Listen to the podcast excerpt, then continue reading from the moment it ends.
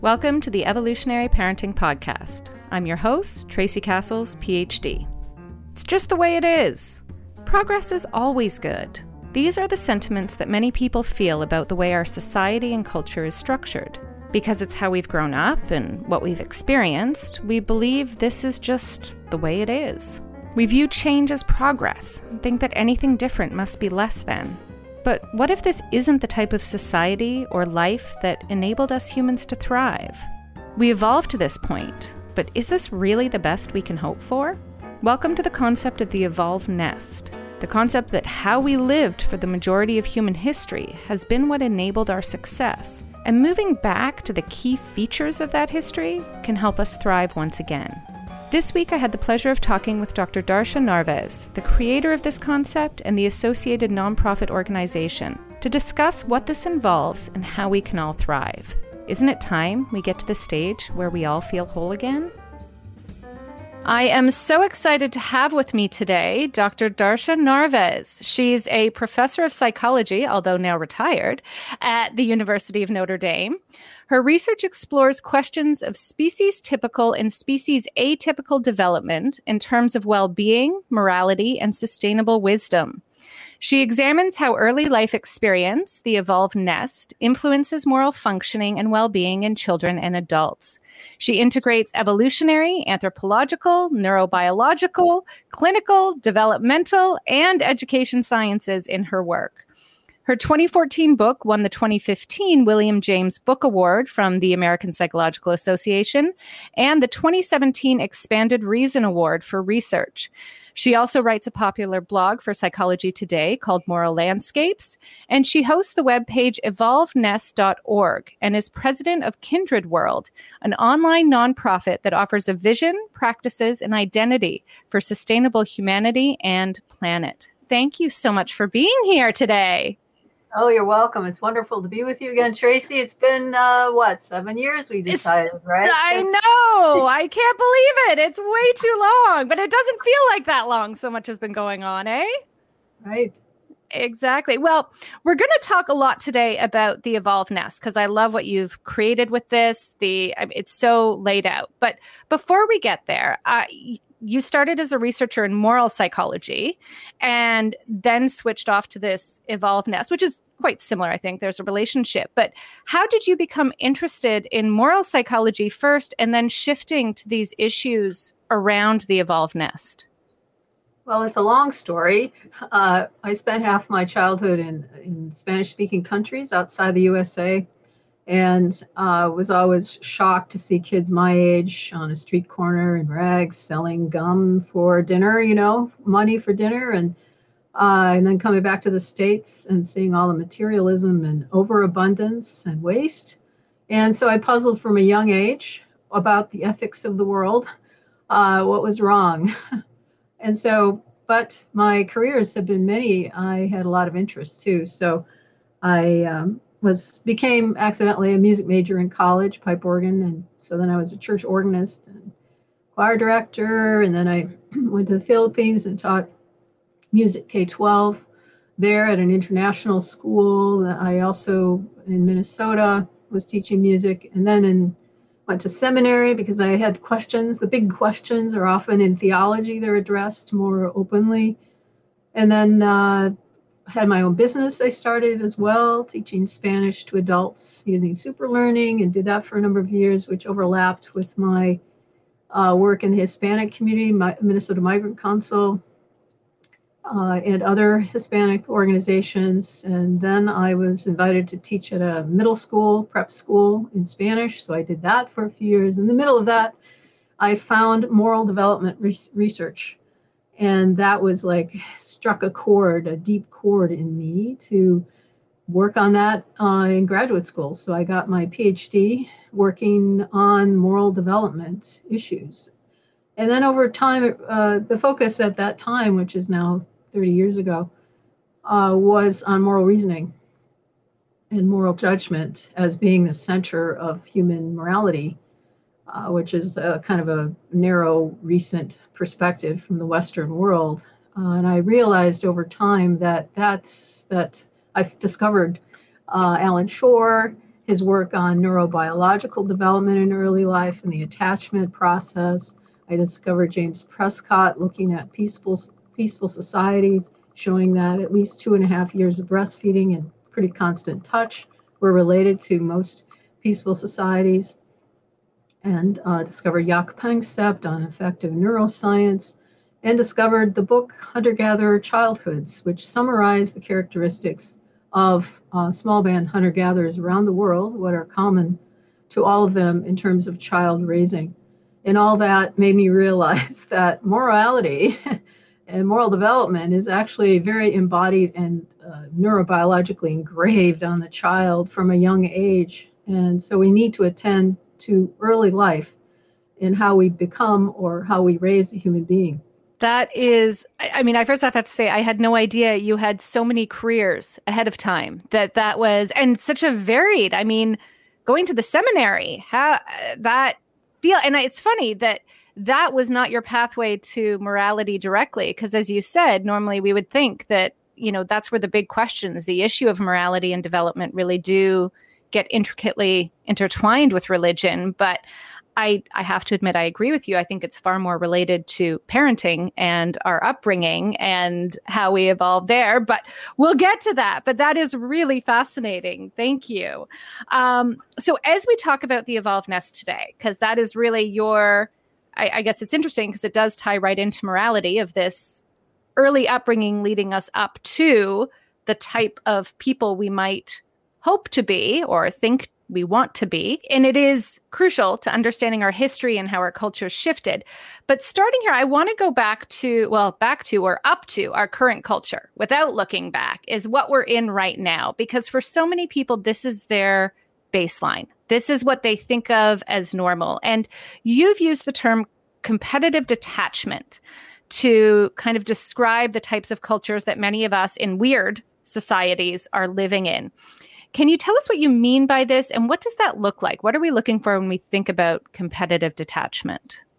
So it's emotional detachment, relational detachment, and then a competition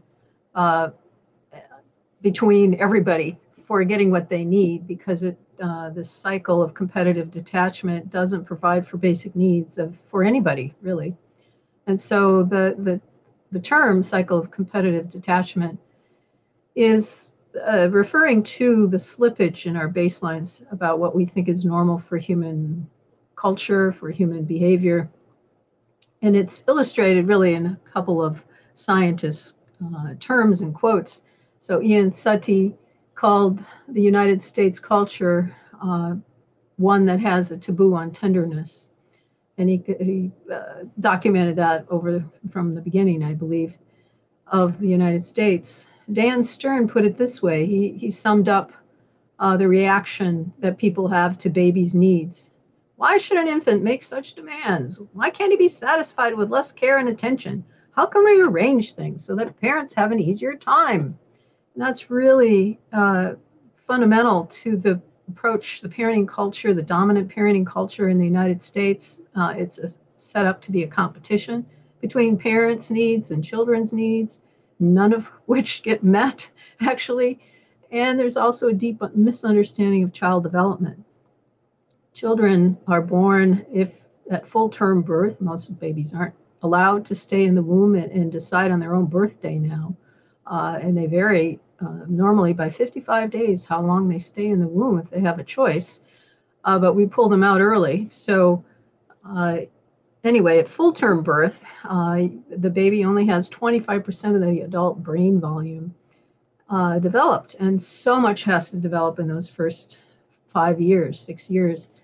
And we also look like or resemble fetuses of other animals until about 18 months of age. And so we need what Ashley Montague, the social anthropologist, called an external womb experience. The womb with a view. And our culture doesn't provide any of that, assumes the babies are just, born this way, their genes are in control, the personality, not much you can do about it, just, survive those years when babies are so clingy and needy and all that. So that's the beginning. We undercare for our young children.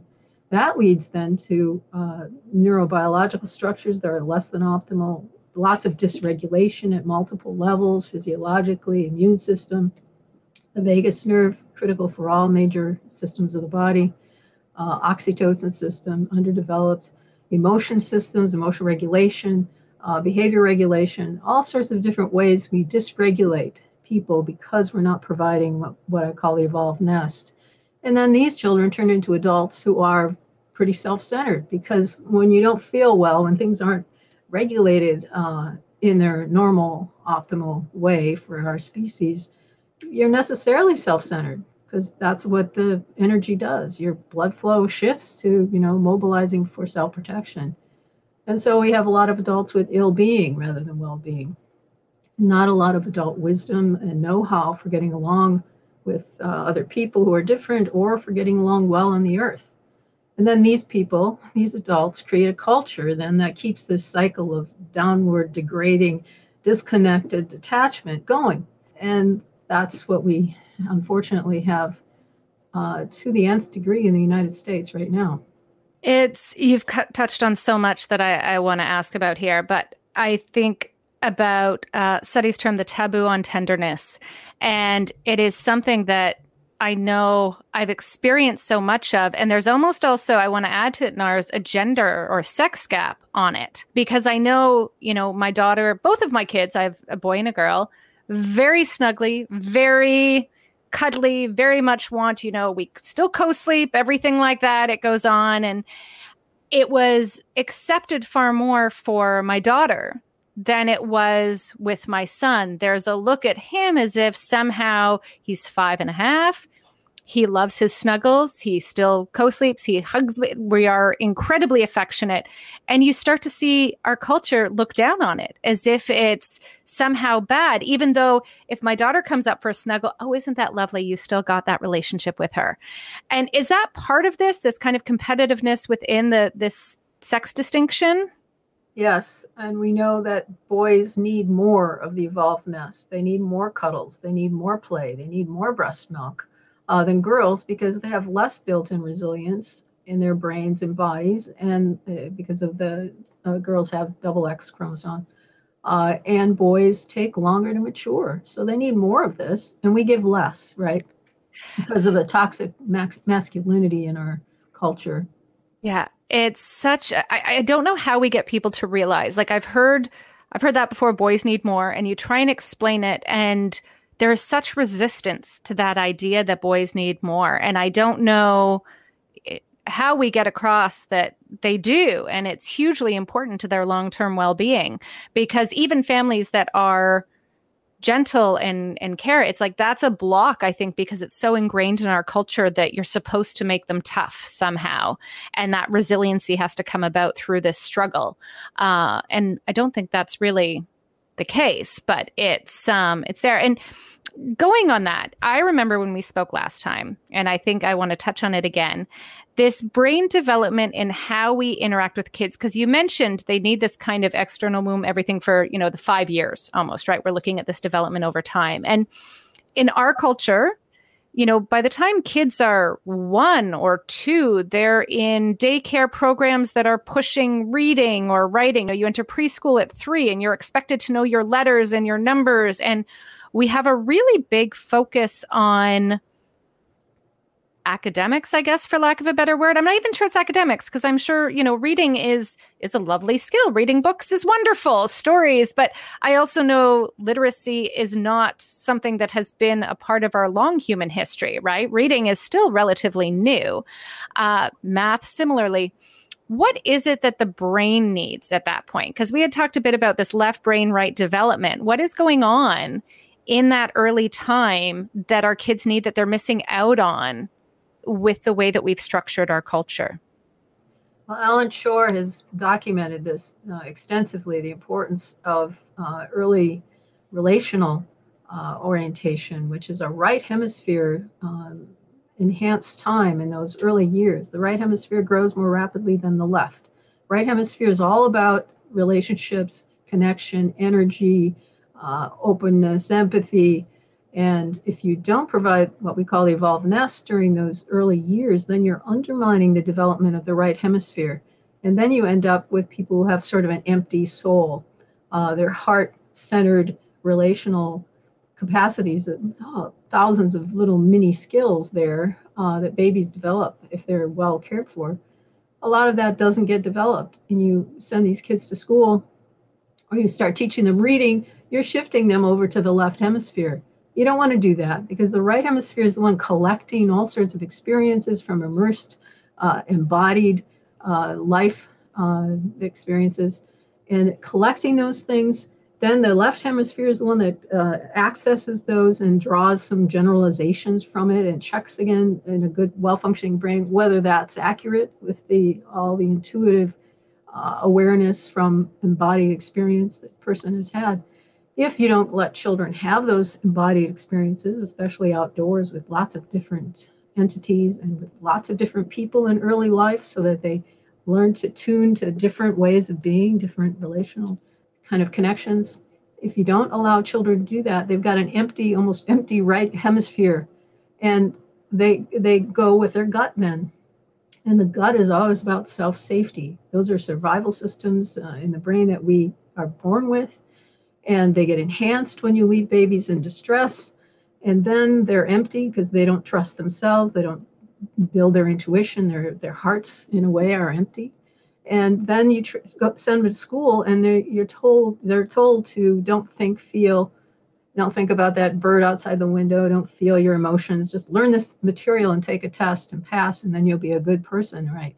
But that's left hemisphere, and now we have all these adults who have empty holes in their souls, psyches, because they were under cared for, underdeveloped, and then they shift between the gut feeling of not feeling safe because they're not very flexible or attuned because they didn't learn all that, or this intellectual detachment, emotional detachment, and self-detachment, you know, and learning, kind of memorizing things, certain beliefs, you know, as if that, you know, is the way to be a good person. So we got a lot of robopaths is one of the terms for it. They're just on automatic. They have little awareness of what's going on. They've got to get back in touch with their hearts, and that heart-mindedness is what virtually every society through the course of human experience has emphasized as being central to being a human being.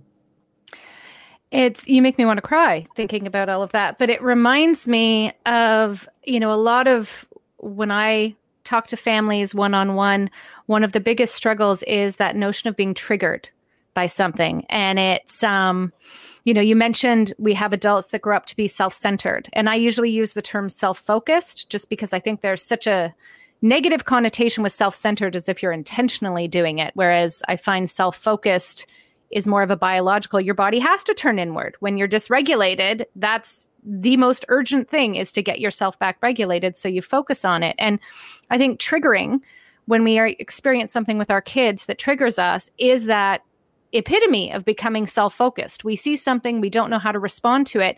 And I contrast it with, you know, at least the anecdotal or anthropological assessments of other cultures that see parents not seemingly as triggered by their kids' outbursts or struggles. And I think it just highlights exactly what you're talking about, this disconnect between being able to stay calm and grounded, because a child having a tantrum is a child that's struggling. And we don't need to take it personally. We don't need to lose our minds or anything like that. And yeah, so it's interesting. It is sad to think that that's where we're at, but I see that in parents all the time. And I think it's important for us to realize that I think that triggering, am I right in saying that triggering is probably this type of self-focused behavior that we see? Yes, and the triggering is coming from their own pre-verbal experiences of being neglected or feeling abandoned and despairing, right? Mm-hmm. And then that, or angry from being unjustly treated as a baby. And then, yeah, anything could, all sorts of things can make you react, stress reactive, threat reactive, change the brain, the blood flow in your body. It makes it harder to think because the blood flow moves away from your higher order thinking in those situations. And then parents get caught in this cycle with their kids of, you know, escalating their reactions to one another instead of finding the calmness that all children need to experience and grow into. Yeah, exactly. So let's compare this then, because I think we've got a pretty good idea on what's all wrong with our culture, as many would know. But you compare this to what you call the cooperative companionship model of the past. And I think it's fair to say of some cultures still today that are out there. Can you tell us a bit about this model and what it would look like? Yes, the first model that we talked about, the disconnected competitive detachment culture or cycle, is rare, and it's a recent thing. It comes about from civilizations, hierarchical civilizations, and any kind of hierarchical societal organization is going to move in that direction. The cycle of cooperative companionship, in contrast, is what our species spent its time in. 95 to 99% of its existence has been in these small band hunter-gatherer communities. These are foraging communities, and they still exist around the world. And that's reflective then of what the evolved nest provides, which we'll talk about. But what happens when the evolved nest is provided is that you develop self-regulation, other regulation, a deep sense of empathy with others, a sense of at-homeness on the earth, because the natural world is part of that nest, and you are encouraged and really held in a holding environment. That's a term that psychoanalysts use. The holding environment supports you throughout your life. You never feel abandoned. You never feel disconnected. Because of the way these nested communities are structured, everybody's basic needs are met, and it's pleasant and pleasurable. So when those babies' needs are met with the evolved nest, they develop the proper, healthy, functioning psychosocial neurobiology, so many layers of that. And then they become adults that are well and thrive and are turn out to be wise. And then those adults create the culture that maintains the system. They meet basic needs. And you feel then always like you're part of the whole, which is very much a right brain thing. You said that holding environment, it reminds me of the more common term, I guess, today of that holding space for things, that when our kids become, you know, acting out, that whole notion of being able to be the bucket that holds the space for them, that you are that safe space for them to release into. And it just seems to speak to exactly what you said. There's this moment where you can be at your worst and someone's just out there going, I've gotcha. I'm holding you. That's okay. I've got your space. You can do all this. It's not going to escalate. It's not going to trigger me to become self-focused and then go back and forth. And so I do wonder with that, how much do you think people can, who have had this upbringing in our culture that was not supportive, that are triggering, how much can they learn this other kind of, at least this holding space part of it? Is it something we can move beyond in our adult life, even if we weren't raised with it? Yes. So the right hemisphere can be grown at any time in life based on being immersed in a social space and I always encourage people to play with the young child, because the young child will just, be all enthusiastic and play chase or wrestle with you or whatever that is. You have to be in the moment or the playmate stops playing with you. And that's growing the right hemisphere. So it's growing more self-regulation. It's growing more empathy. It's growing more self-control for aggression. And it builds the capacity for higher consciousness to feel at one with everything, with all. So social play, in my classes, I would use a triune kind of way of supporting growth and development, because virtually every student of mine didn't have the evolved nest in some way or another. So first you have to learn self-calming in order to be able to be with others, right? If you're very socially anxious or, can't really stand too much intimacy, that means the vagus nerve needs some work. And the vagus nerve can be developed with various techniques like belly breathing. So that's what we learned, humming and singing. And what we did for the social joy aspect, which is part of then moving to a broader way of being regulated and being cooperative, is folk song games. So I was a music teacher, so we played games that are like Farmer in the Dell, although not that one, that's not so great. There are a lot of better games. And we would play this with college students. We would all learn these games. And then we go hang out with kindergartners and teach them the games and play with them. And it was just amazing. You know, the students couldn't believe how fun it was to be in the moment with these kindergartners. And so those things are important. Then also the stories we tell ourselves about who we are, and I think we're talking about that today, also trigger reactions. So if you grew up in a family that told you that green people are scary and dangerous, then when you see a green person, you're going to go, ah, and you're going to go into your self-protective mode. You're bracing against that person because your story has told you that, which links to then your gut, enhanced gut reaction of being afraid, which is what happens when you undercare for kids. They're going to more easily get scared and go into that mode of bracing against the other. And so it's important what kind of stories we tell and what stories we allow our kids to hear. I love the idea of the games. I was a babysitter for years, and it was always such a joy to take that break and go in and just go hang out with a bunch of little kids for an evening and play all the things I wouldn't do all the time. And it really is, I think we forget how fun it can be to just kind of let loose like that. So I love that actually that's part of a university course, which is awesome.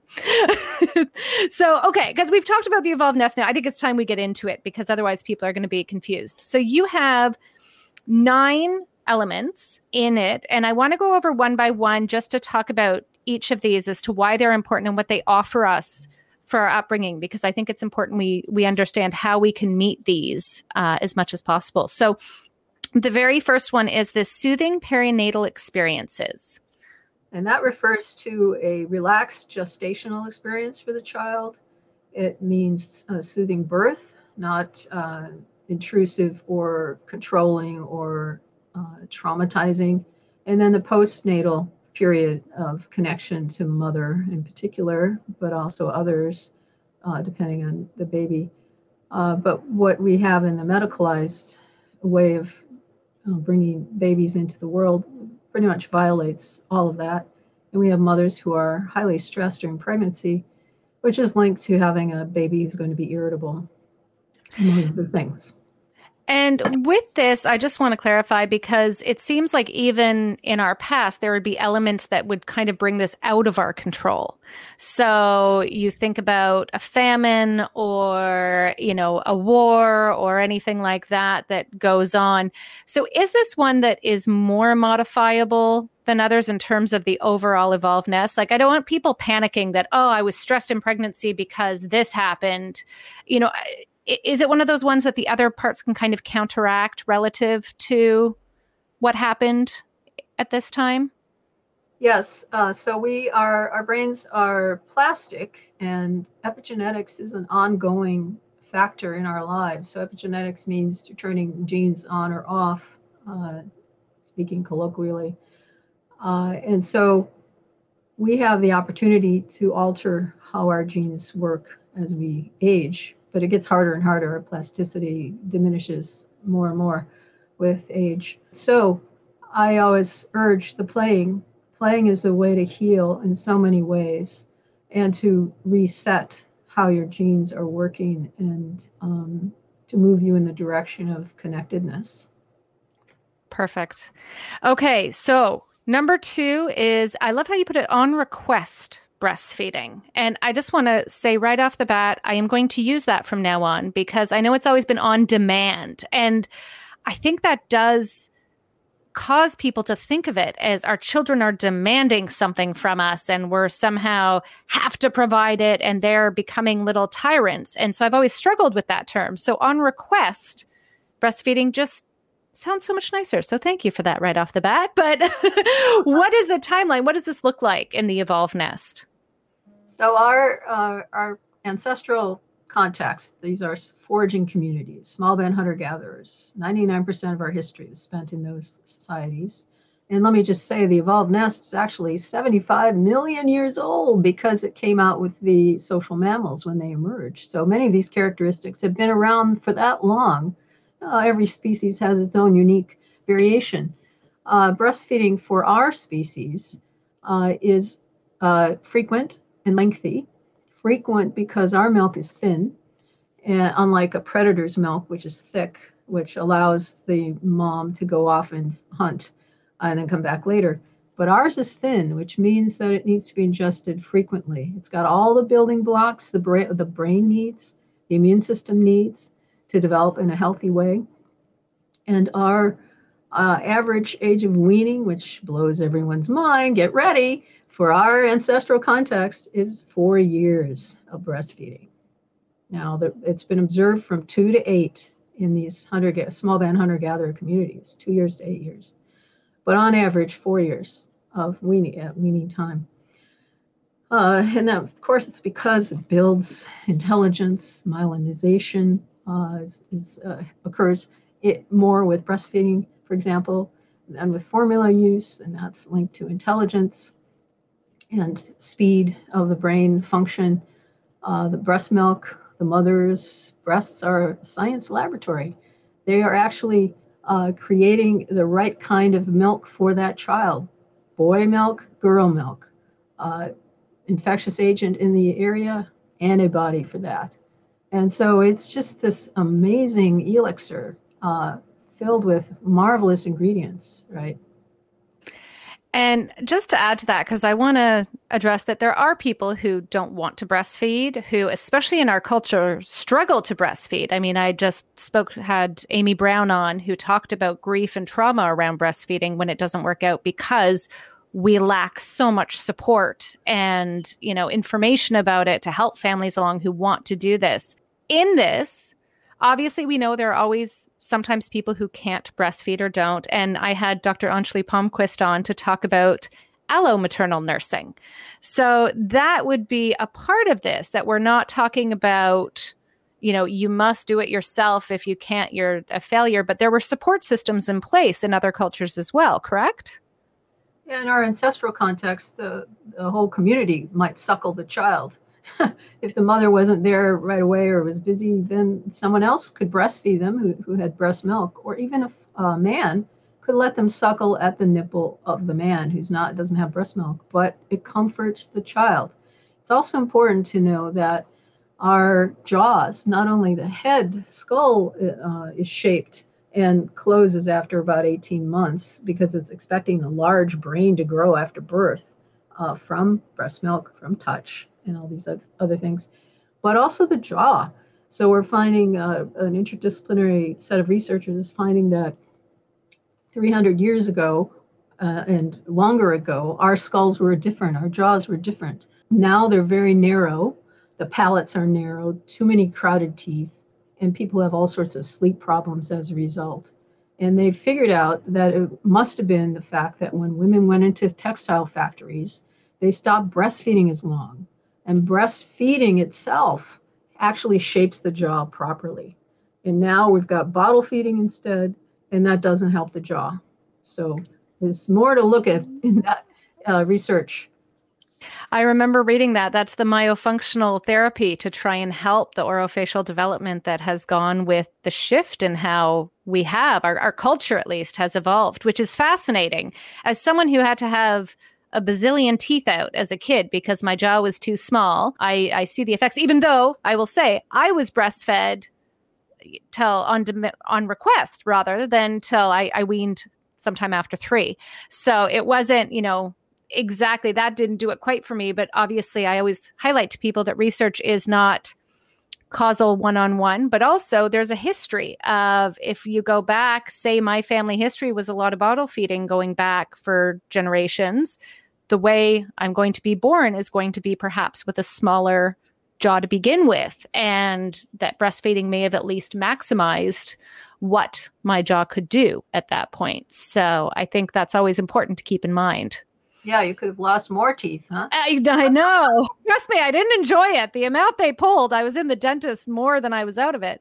So it's there. And just to get on this, because to highlight the breastfeeding versus the on request. So there are going to be people who bottle feed. We are in a culture that is not supportive of breastfeeding or even allo maternal nursing.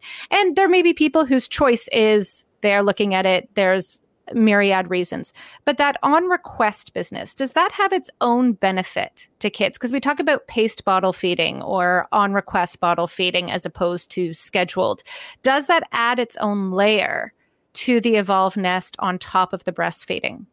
Yes, it does. It's really important in early life for the child to feel like their needs are being met when needed. And the signaling, the suckling is always a comfort, even if the child isn't hungry, but they're, you know, getting restless. In our ancestral context, they would put the child to someone's breast to calm them down.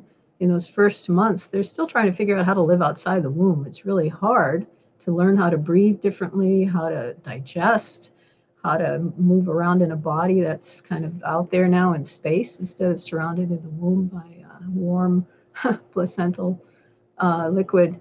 So the on request has to do with building trust in that child, but it's also because our milk is so thin, the child needs a lot more of it. People can't believe it, right?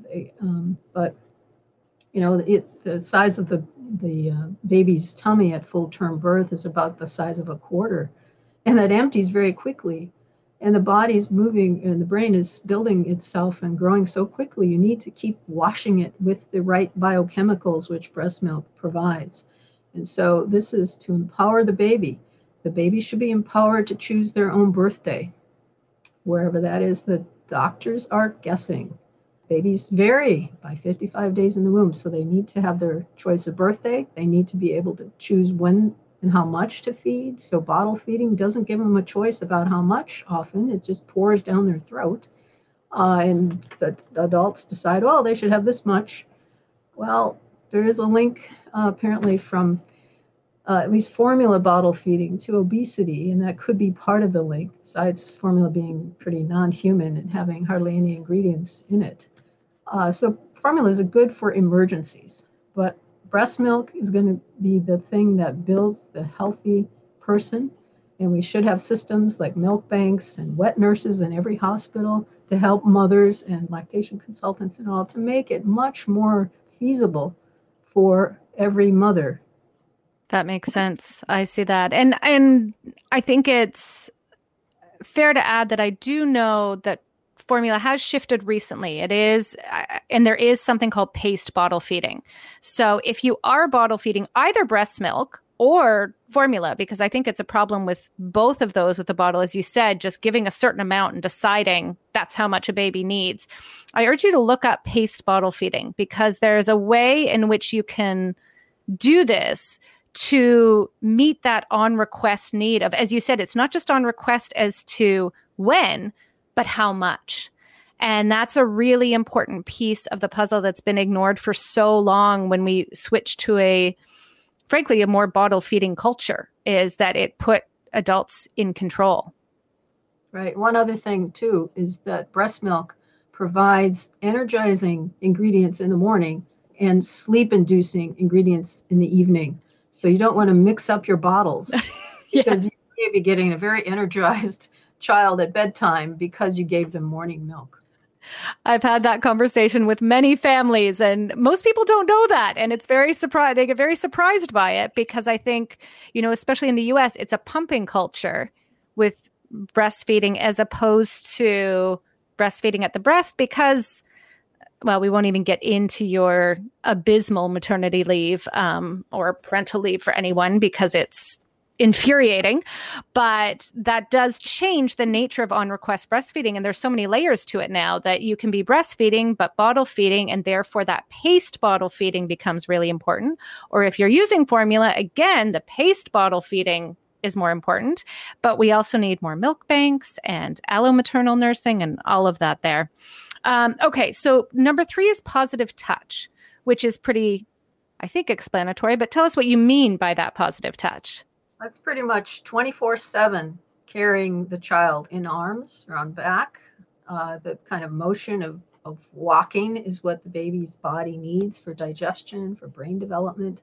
So pushing a child in a stroller is not the same thing, and actually, you know, is again minimizing the needs of babies, because that at least may calm them down a little bit, but it's still not providing what they get from being in arms.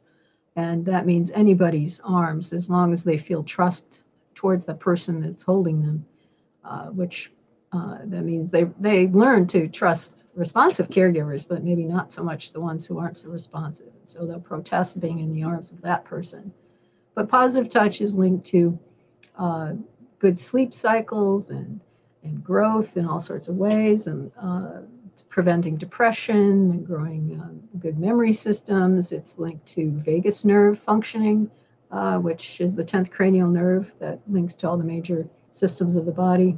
And when it doesn't function well, you can have seizures, you can have heart problems, breathing problems, gut problems, immune system problems. So you want to have lots of good touch with the child, and a rocking, moving touch, and no negative touch. Negative touch, meaning slapping, pinching, spanking, is now we have longitudinal data showing it harms children. It's more like physical or sexual abuse, even that kind of negative bad touch. I remember reading a study once that suggested in the United States, by the age of 1, babies were only being touched around 10 to 20% of the time, compared to much older. And it broke my heart. This was years ago. And in comparison to, I think about my own children at 1, and they were more mobile. So they, of course, were moving around and crawling around and exploring some, but I would have guessed that we were still touching, especially because we co-sleep. So there was that touch throughout the nighttime that gives us, 40% of the time there, or really like probably 70% of the time we were still in arms, and the rest was their led exploratory behavior, or perhaps the occasional shower. But that was kind of what seemed normal to me. And I thought about what that would look like if you think about a day at, say, 20% even.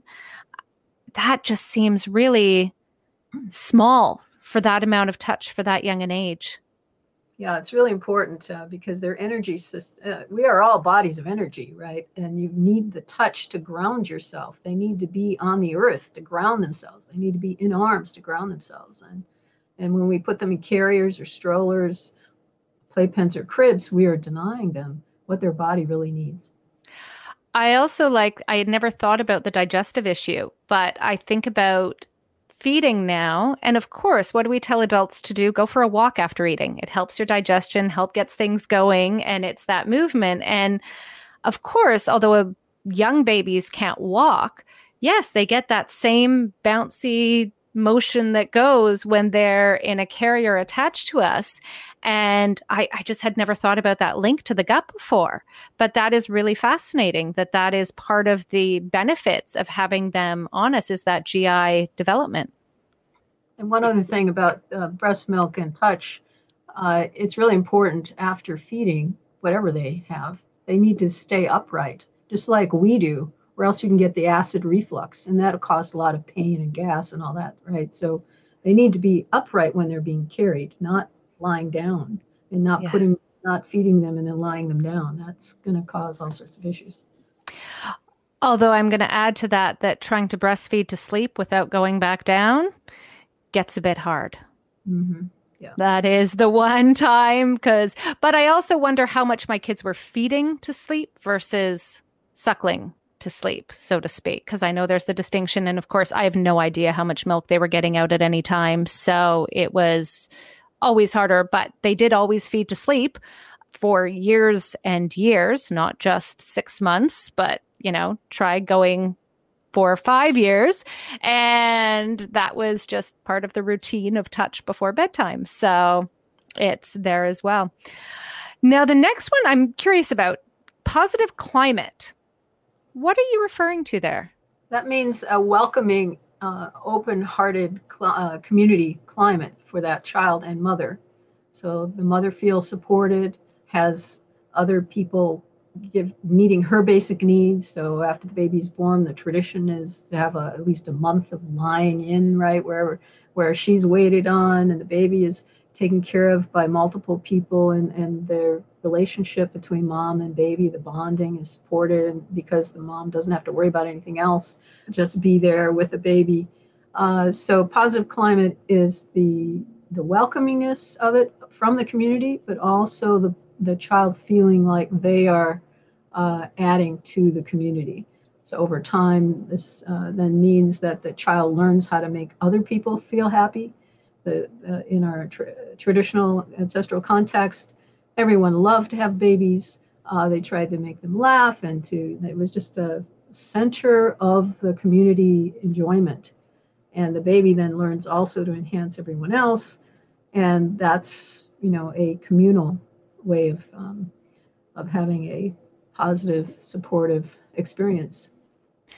And that's something that is very clearly gone for us today. So when we think about the Evolved Nest in today's context, that seems like something that families don't necessarily have control over with that. So what is it in the family context that can be done that might be able to help kids feel that way?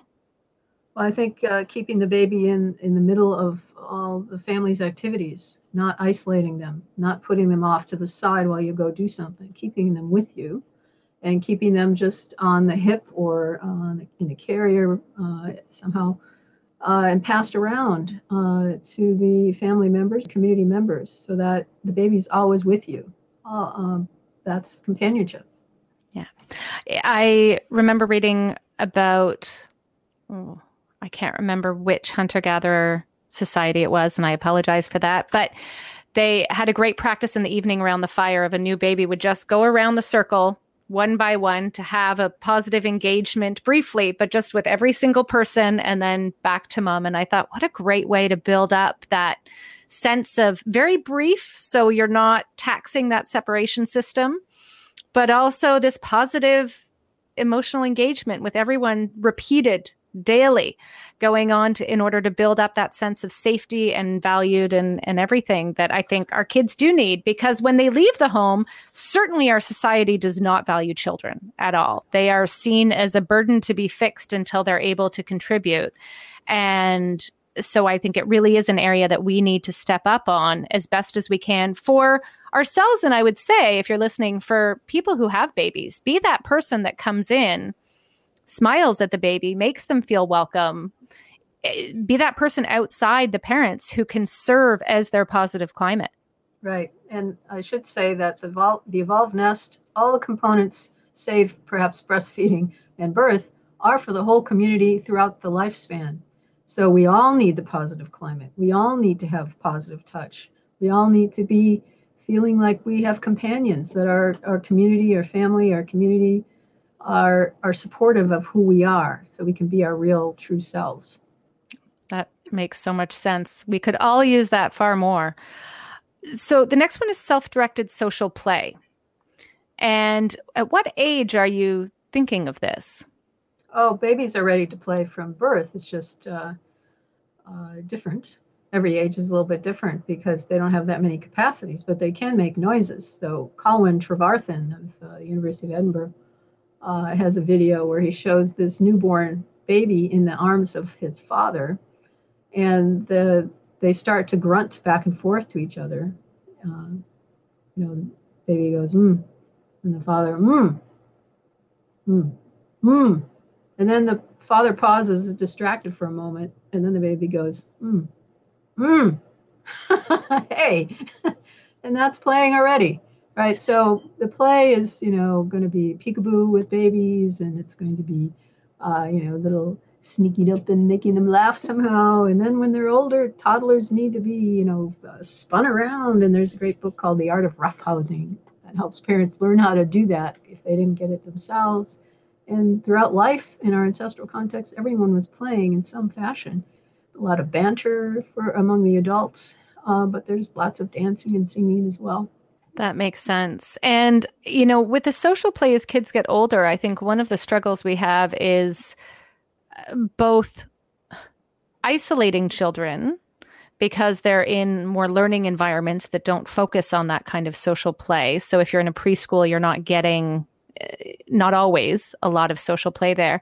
But also, at least what I've seen with my kids, how much better social play is when they have a multi-age group setting, because they learn so much from older kids, and there's almost a way in which they learn how to play, if that makes sense. Right. And that is our heritage, mixed age playgroups, because the older like to guide the younger, and the younger love to follow what the elders are doing.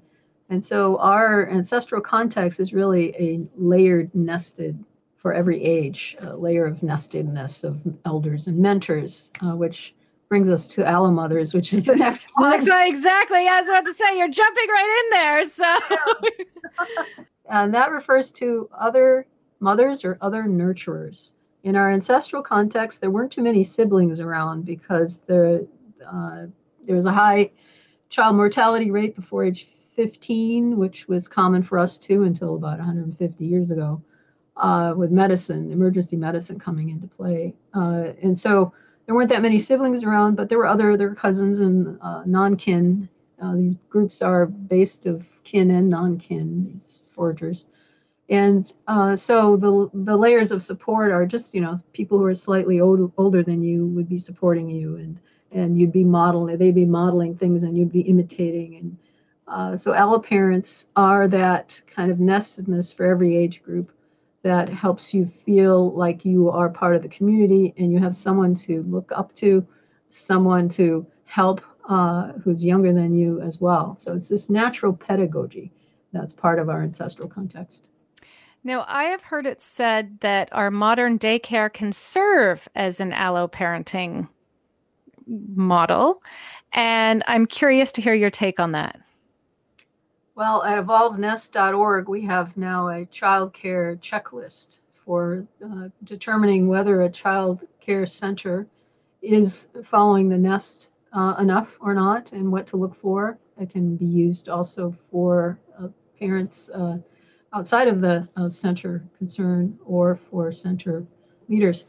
And I'm afraid that in the United States, most of our daycare centers are not providing the nested care because we don't pay workers enough. There aren't enough workers, especially for a baby. Baby should not be in a daycare center, but we force that on parents because we don't have maternal leave, family leave, paid family leave. So it's very disturbing, because if a baby doesn't feel like they're known, which is the next one, responsive relationships is the next component. Responsive relationships means that the person knows you. They know the pattern that you, the information or the experiences you shared in the last time that you were encountered, and they know you and your favorite things, right? And the babies then need to be surrounded with people who know that about the baby, so that they feel like the world is trustworthy, that I can be myself.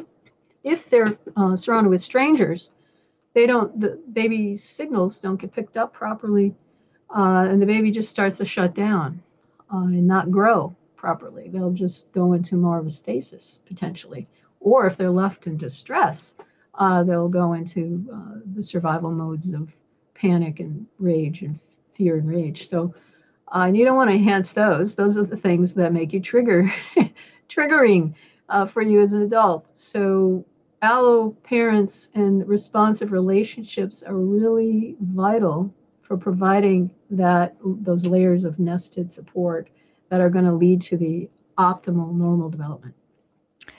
I too have a ebook that I did on finding daycare as to what to look for when you are going out. And my biggest thing for families that I always try to highlight is you have to be able to build that attachment before your child's in there for a long time. That when places don't provide the opportunity for that gradual entry of getting to know someone, them getting to know the baby, it's not. And I think COVID's made it so much harder, because nowadays, you know, parents aren't even allowed in the room to drop their kids off. So there's not this time to respond in the safety of the arms of a parent to get to know someone else. And this isn't just babies. I argue it's even, you know, a 2-3-year-old needs this time to experience new people from the safety of someone they do know and trust. And when we allow that, that can lead to that type of allo parenting, even in a daycare center or structure, whether it's a home daycare or not. But without it, I don't know how we get there for people, because there's this learning period that has to happen.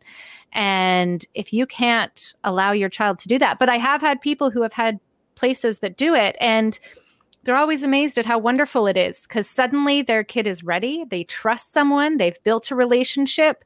And when the parent then leaves, kid's happy. They're good to go home. And they don't see this kind of struggle that most parents believe is normal with that transition. So I would say, you know, in our culture, going back to this competitive detachment culture, what I hear more often are kids that are screaming at drop-off all the time, very upset. I had parents be told that it's normal for kids to vomit because they're so upset at being dropped off. And I think that can't be normal. That cannot be what our children expect from this. I would expect a, oh, I know this person. This is good. Okay, thank you. I'm going to be with them for a while now. And then I trust you that I'll see you soon as well. So this has been built up as well, that it's not a forever leaving. And then children can experience the benefits of those relationships outside of the home environment.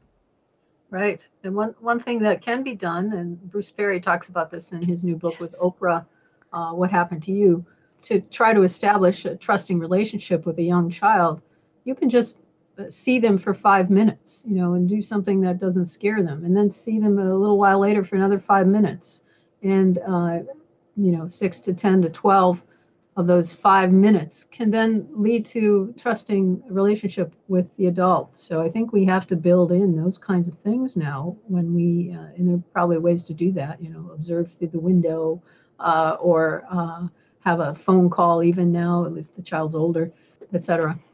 Funny you say that, because actually one of the things I always talk about is these small moments of letting a child, especially younger children, dictate that comfort to and from someone, to go to someone and have that person bring you back to your caregiver develops a sense of trust. Oh, I trust you. You're going to bring me back to mom. Okay. So it may only be 2 minutes at first that someone takes them. Oh, I see you're upset. Let me take you to mom and take you back. And the more they can build up that trust, the safer that relationship is, and therefore you're able to be with them for longer periods of time. There we go. I'm glad to hear. I haven't read that new book yet, but it's on my list, so I'm excited to get to it. Okay, so number 8 here, which is one that I love, and as I was telling you before we started here, but the nature connection. What do we need for that? Well, our society is disconnected from nature and has been that way for quite a long time, in part because of Western philosophy telling us that nature is dead and dumb, you know, and that we're superior and we're separate from nature, all of which are falsities proven by science, whether physics or biology. We're all connected, really. And so that feeling of connection is missing in many kids now. Richard Louv talked about the nature deficit disorder and came up with all sorts of activities to do outside in nature. Vitamin N is one of his books for parents. And so nature connection is the sense of attachment to the natural world, which is part of our ancestral normal way of feeling and being. And it's also, though, a sense of responsibility and respect for the natural world. In our ancestral context, they had particular landscapes in which they resided, and they grew their unique cultural patterns based on their relationships with the natural world. So with this mountain, with this river, with these animals, these plants. And that's what we need in order to care for the earth properly. So this is all about saving our species as well as many others and not destroying the planet. You've got to have that sense of bonding with the natural world. And so whatever we can do, putting babies outside in the grass and leaving them to just perceive and feel the relationships there, surrounded hopefully as wild as possible. And then letting children build their own way of being and wandering through the natural world. So this is to earth. You know, to sit on the grass, it lowers your cholesterol. I'm sorry, not cholesterol, cortisol, probably cholesterol. And then sunning and hugging trees, all that stuff of feeling here and now with this natural landscape, We have ecoattachment.dance, where people can do 28 different things on 28 different days to start to kind of break into that nature connection. I love it, because I admit we moved to the country and it's been the greatest thing. It's so much easier to feel connected when there's space and well, it's just around us at all the time, so which makes it a lot easier too. But it is, I do find, you know, with cities, I think one of the things that always hit me was with so many people, it's almost overwhelming to feel connected to everything, because it's almost like there's too much to be connected to. And it does make me think back to our history that, you know, a lot of, from what I've read, a lot of earlier societies will branch off if they get too big in order to maintain that ability to connect with everything, because we can't feel connected to too much at once. And I do think that's part of the problem, but I'm not sure what the solution is. When COVID occurred in the spring of 2020 and my students and I had to go online and they had to go home, it was right at the point in the semester when we were supposed to be sitting outside the rest of the time, twice a week, and do nature connection activities with kindergartners. Well, that wasn't possible anymore. So they had to then find ways to connect to nature. And we had a lot of ideas. They read Vitamin N and other things. They had to figure out how to do nature connection and make a video for the kindergartners about what they discovered. And they found it, the students reported that it was actually quite helpful during the COVID to have to do that, even in if you were stuck in a capital city in an apartment and you couldn't leave. There's a balcony, you know. There was a nest in the potted plants there. There were, you know, insects, or you could grow seeds in your kitchen. There were different ways. They were quite creative on figuring out how to really feel again connected to the whole living earth. That's awesome. You, if they're open to it, you should share those videos for everyone, because I think lots of people could use those ideas, because it is hard to think about when you're in a city and it just doesn't seem like nature is surrounding you. All right. The last one here is healing practices. And I think many would argue that we must have those too. We have doctors, we have hospitals, we have everything else, but I get the feeling that's not what you're talking about. No, I'm talking about everyday practices of mending your relationships, the imbalance in your system, learning how to pay attention to balance, and learning how to pay attention to being respectful in your relationships. And then these healing practices we see in the San Bushman, for example, they have been around for 150,000 years at least. They carry the genes that we carry, so they are our ancestors and cousins now.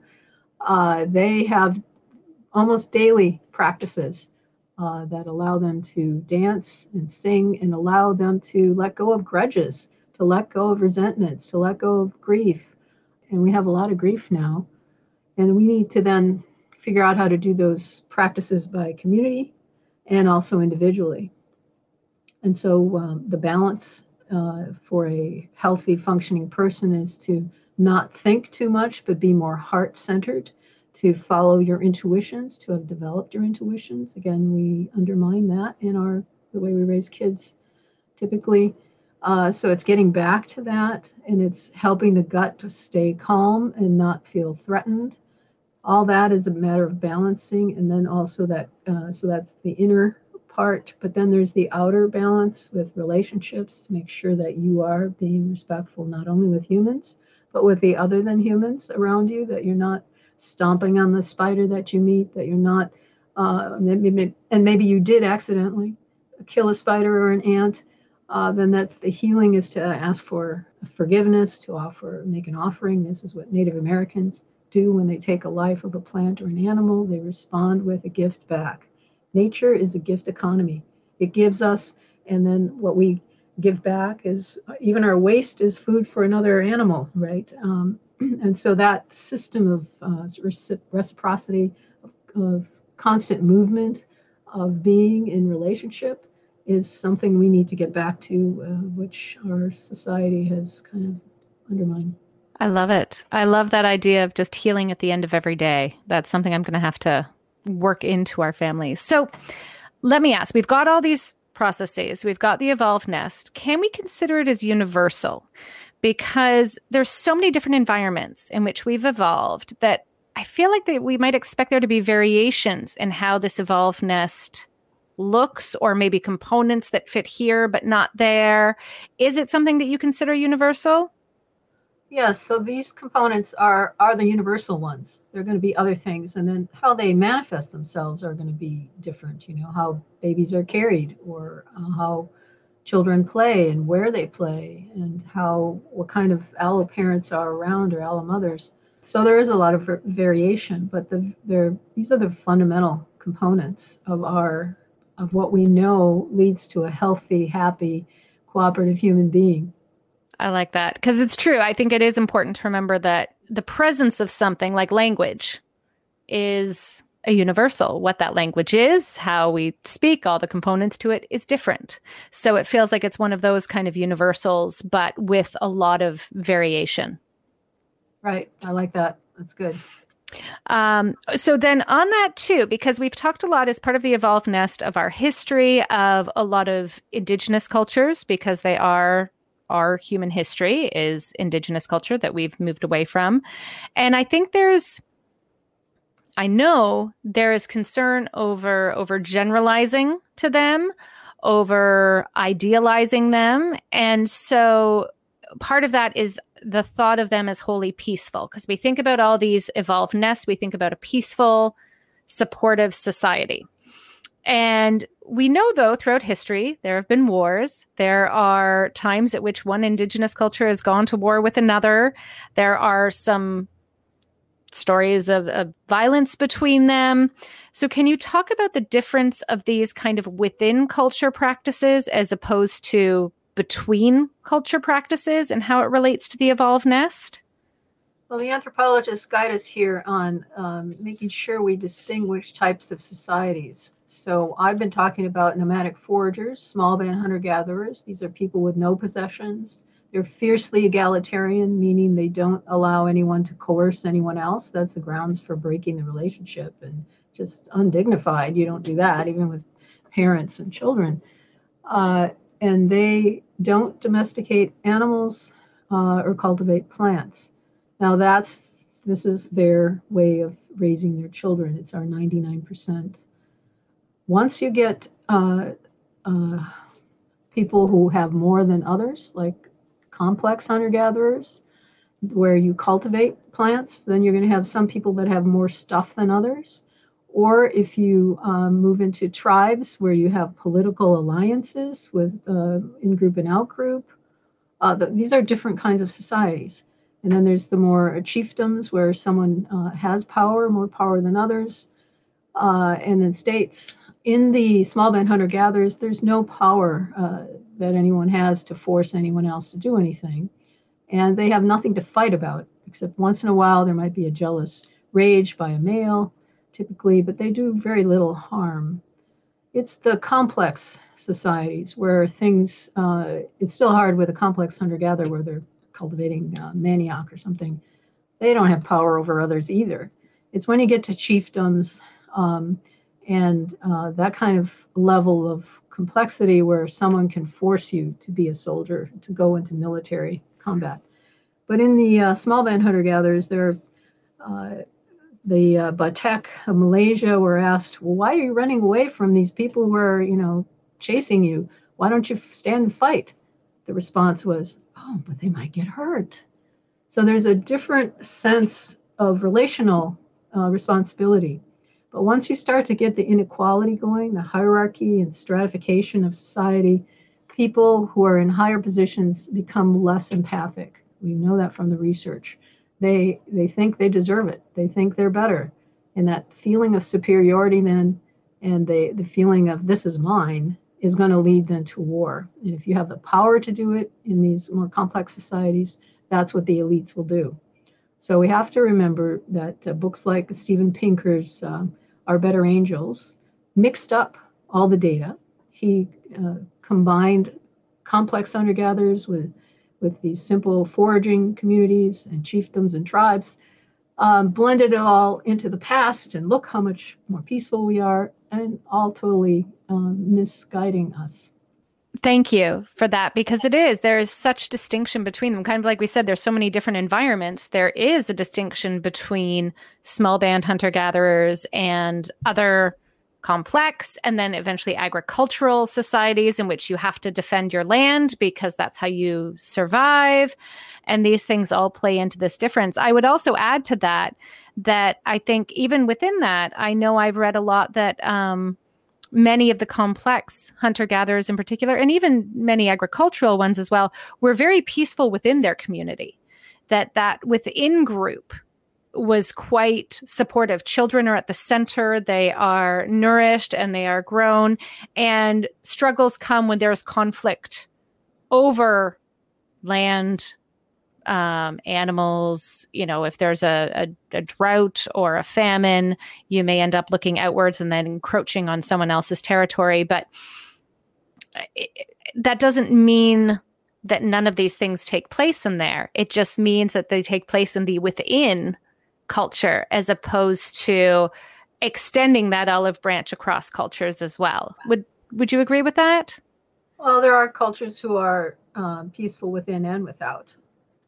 Yes. Yeah. So it's not necessarily that you're going to be at war with others. So Scandinavian countries now tend to be pretty peaceful and promote peace around the world. Douglas Fry has written wonderful books on all of this. So I would urge people to go look him up. Yeah. And I guess what I was just adding is that we can have it both within and between, but also we may just have it within. And I would argue that our culture probably doesn't have it within or between. Agreed. Part of the problem is that we are missing it on both levels, and that also adds problems. So you've already given us so many steps as to how to get back as a society towards this cooperative companionship. Is there anything else you wanted to add there? Yes. Our recent movie, Breaking the Cycle, film.org. It's a place to see it, 6 minutes. It focused on the big picture, the cycles, the two cycles. Our next movie that we're working on, another short one, 5 minutes, we presume, is going to be about the wellness-informed pathway that our cousins, San Bushman, for example, and our ancestors followed. We forgot that, and the Evolved Nest provides a pathway to wellness. Trauma-informed is great, but trauma-informed doesn't lead us to mend the systems to prevent trauma in the future necessarily. It's, can be more of a Band-Aid approach, but a wellness-informed approach and practice is actually acknowledging who we are, what our basic needs are as a species, as an individual, and how to support those basic needs. And all along the way through life, to have the supportive holding space for our best selves to emerge always. Right now, we puncture our holding space in so many ways, for young children especially, but for all of us, and we are always off kilter. Now, it's very useful to the elites to keep us off kilter, because they can maintain control over the resources and keep absorbing them for their own purposes. But that's now led us to this ecological disaster zone that we're in. The four horsemen of the apocalypse, of the environmental apocalypse, are upon us. That's global burning, the global weirding of climate, the degraded atmosphere, massive species extinction, and massive toxification of soil, water, and air. We are there. And so if we're not going to disappear as a species, and our future descendants disappear or not exist, and all the other vertebrates on the planet, if we're not going to make all that disappear, we're going to have to shift. And we've got to shift back to what we call the indigenous worldview. And this is very different from the Western worldview, but much more common everywhere else, where we are part of a sacred moral cosmos, that it's everything's alive, everything's sentient. We are part of it, not superior to it, not separated from it. But actually younger siblings of all these other entities, like mosses have been around for 400 million years. We've only been around for 6 million, perhaps. And so we need to get back to ecocentrism, to understand that we are one of many creatures that we are have much to learn from everyone else, that relationships are the core of society, not individualism, that heart-mindedness and its development is the way to be a human being, and all that needs to be done. And we talk about those things at evolvednest.org. I love it. And I will have the link to Breaking the Cycle in the show notes. So you can just go down to link to it to see it. It's a great little video. It's wonderful. But I am happy to hear that the next one is more about bringing us forward, because I think people need the concrete ideas to come out. We, for so long, when you aren't raised with that mindset, it's like trying to think outside a box that is very tightly wrapped, because it is so hard to think, what can I do? And it feels overwhelming, and I think at times helpless. So thank you for putting that together, because we need a shift of something. But I do think it starts, if it's fair for me to say, I think it starts at home. And there's so much, even in the interim, you know, we think about the ecological crisis, and that can feel overwhelming because there's so much we can't do, but we can raise our children in a way that they feel loved, supported, part of something, and cared for. And that step-by-step that we take generation after generation is sometimes perhaps the most important. It's, you know, when we look at intergenerational trauma, we never say you're going to cure it all in one generation. If it took us 10 generations to get here, it's going to take us 10 generations to get us out. That's right. And every adult can start with themselves. The wisdom traditions talk about the importance of your state. To be in wisdom, you have to have a state of love and not fear. Not ego investment, but being in that open relational space of accepting the flow of life, and to maintain then that engaged, what I call engagement ethic, of feeling like we are dancing in relationship with one another, with whether it's a tree or an insect or a person or a river, that we are always in relationship, and be now, learn how to be now in this present moment. Now that takes for some people, it will bring up the traumas and the self-blame and all that. Just let it pass by, like watching the boats float by on the river, and just say, oh yeah, right, bye. And get back to being here in your body now, paying attention to your body now, and then paying attention to who you're with and opening the heart to connect. I love it. Thank you. I'm ready to go give my kids a big hug and see what we're going to play outside. So thank you so much, Darcia, for being here. It is so lovely to see you again. And I am so thankful we were able to take time to go through this, because this work is so important that you're doing right now. And I can't wait to see the next video. So I know I will get, there's an email list too. So if you want, you can sign up and you will be notified when it comes out. Yes. Thank you so much. Such a pleasure to be with you, Tracy. After 7 years, we'll have to do it again sooner. Sooner, not 7 years. Far sooner than that. So thank you so much once again. And please, everyone, check out all the links in the show notes. You'll be able to access the Evolved Nest site, Breaking the Cycle film, Darcia's book, and everything else. That's it for this week. Thank you for listening. I hope you can take some of the lessons from the Evolved Nest into your own lives. I promise you'll probably feel better for it, and your kids will thank you. Now join me next week as I delve into the topic of education, specifically Montessori education. What does it involve? What are the concepts that are different from our more modern education system, and why should that matter? I'm joined by John Freeman, a former Montessori principal and advocate for public Montessori. If you're at all wondering about alternatives in education, this conversation is one to listen to. Until then, stay safe and happy parenting.